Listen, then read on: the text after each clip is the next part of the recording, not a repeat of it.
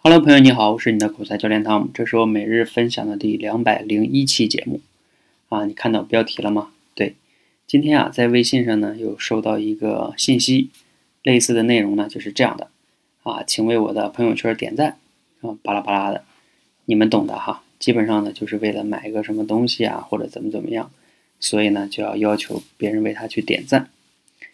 啊，你应该也收到过类似于这样的微信吧？你一般收到之后呢，你是什么样的感受呢？或者说你有没有这样去做过呢？给别人群发微信呢？好，反正我的做法呢很简单，就是如果他关系不是特别好的话，啊，直接就把他删了，就这么简单。那今天呢，特殊哈，我就没有把给我群发这条信息的这个人给删掉。为什么没有把他删掉呢？因为啊，他是我们的学员。而且呢，刚加入我们训练营不久，所以呢，他来找我们呢是来练口才的。另外呢，是我的一个客户。当然不是说因为是客户就不删哈。更重要的一个原因是这样的哈，啊，我给大家传递的一个练习口才的理念就是说，我们其实练口才，就像我以前讲过多次讲过，口才的定义就是一个有思想的大脑在脱稿说对别人有帮助或者有启发的话的时候，对嘴的协调控制能力。也就是说。你不论你有没有思想，或者你说的什么东西，终极的目标是你要能给别人产生价值和帮助，这是口才嘛？其实你想想，你在生活中也是一样的。你如果不是这么做的，你天天在那练口才也没用，在我看来。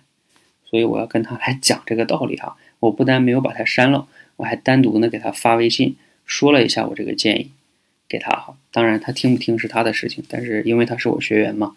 所以我肯定要说一下，如果他不是我学员，那我就直接就把他删了就好了。好，这是我今天想跟大家分享的一个，可能在我们每个人的微信上、生活中都收到过类似于这样的事情，甚至你自己可能曾经也干过这样的事情。啊，我可以保证，我到目前微信用了好多年了，我从来没有用群发过消息这个功能，从来没有用过。过年我也不会用这个功能的，我觉得这个功能本来就不应该用。好，那这个是希望呢，大家可以去注意一下这件事情吧。啊，如果你经常这样做的话，可能你要注意了哈。呃，希望呢，我们尤其是我们训练营的学员，千万不要这样做。这样做的话，那你练口才就没有意义了，你的行为都在出卖你。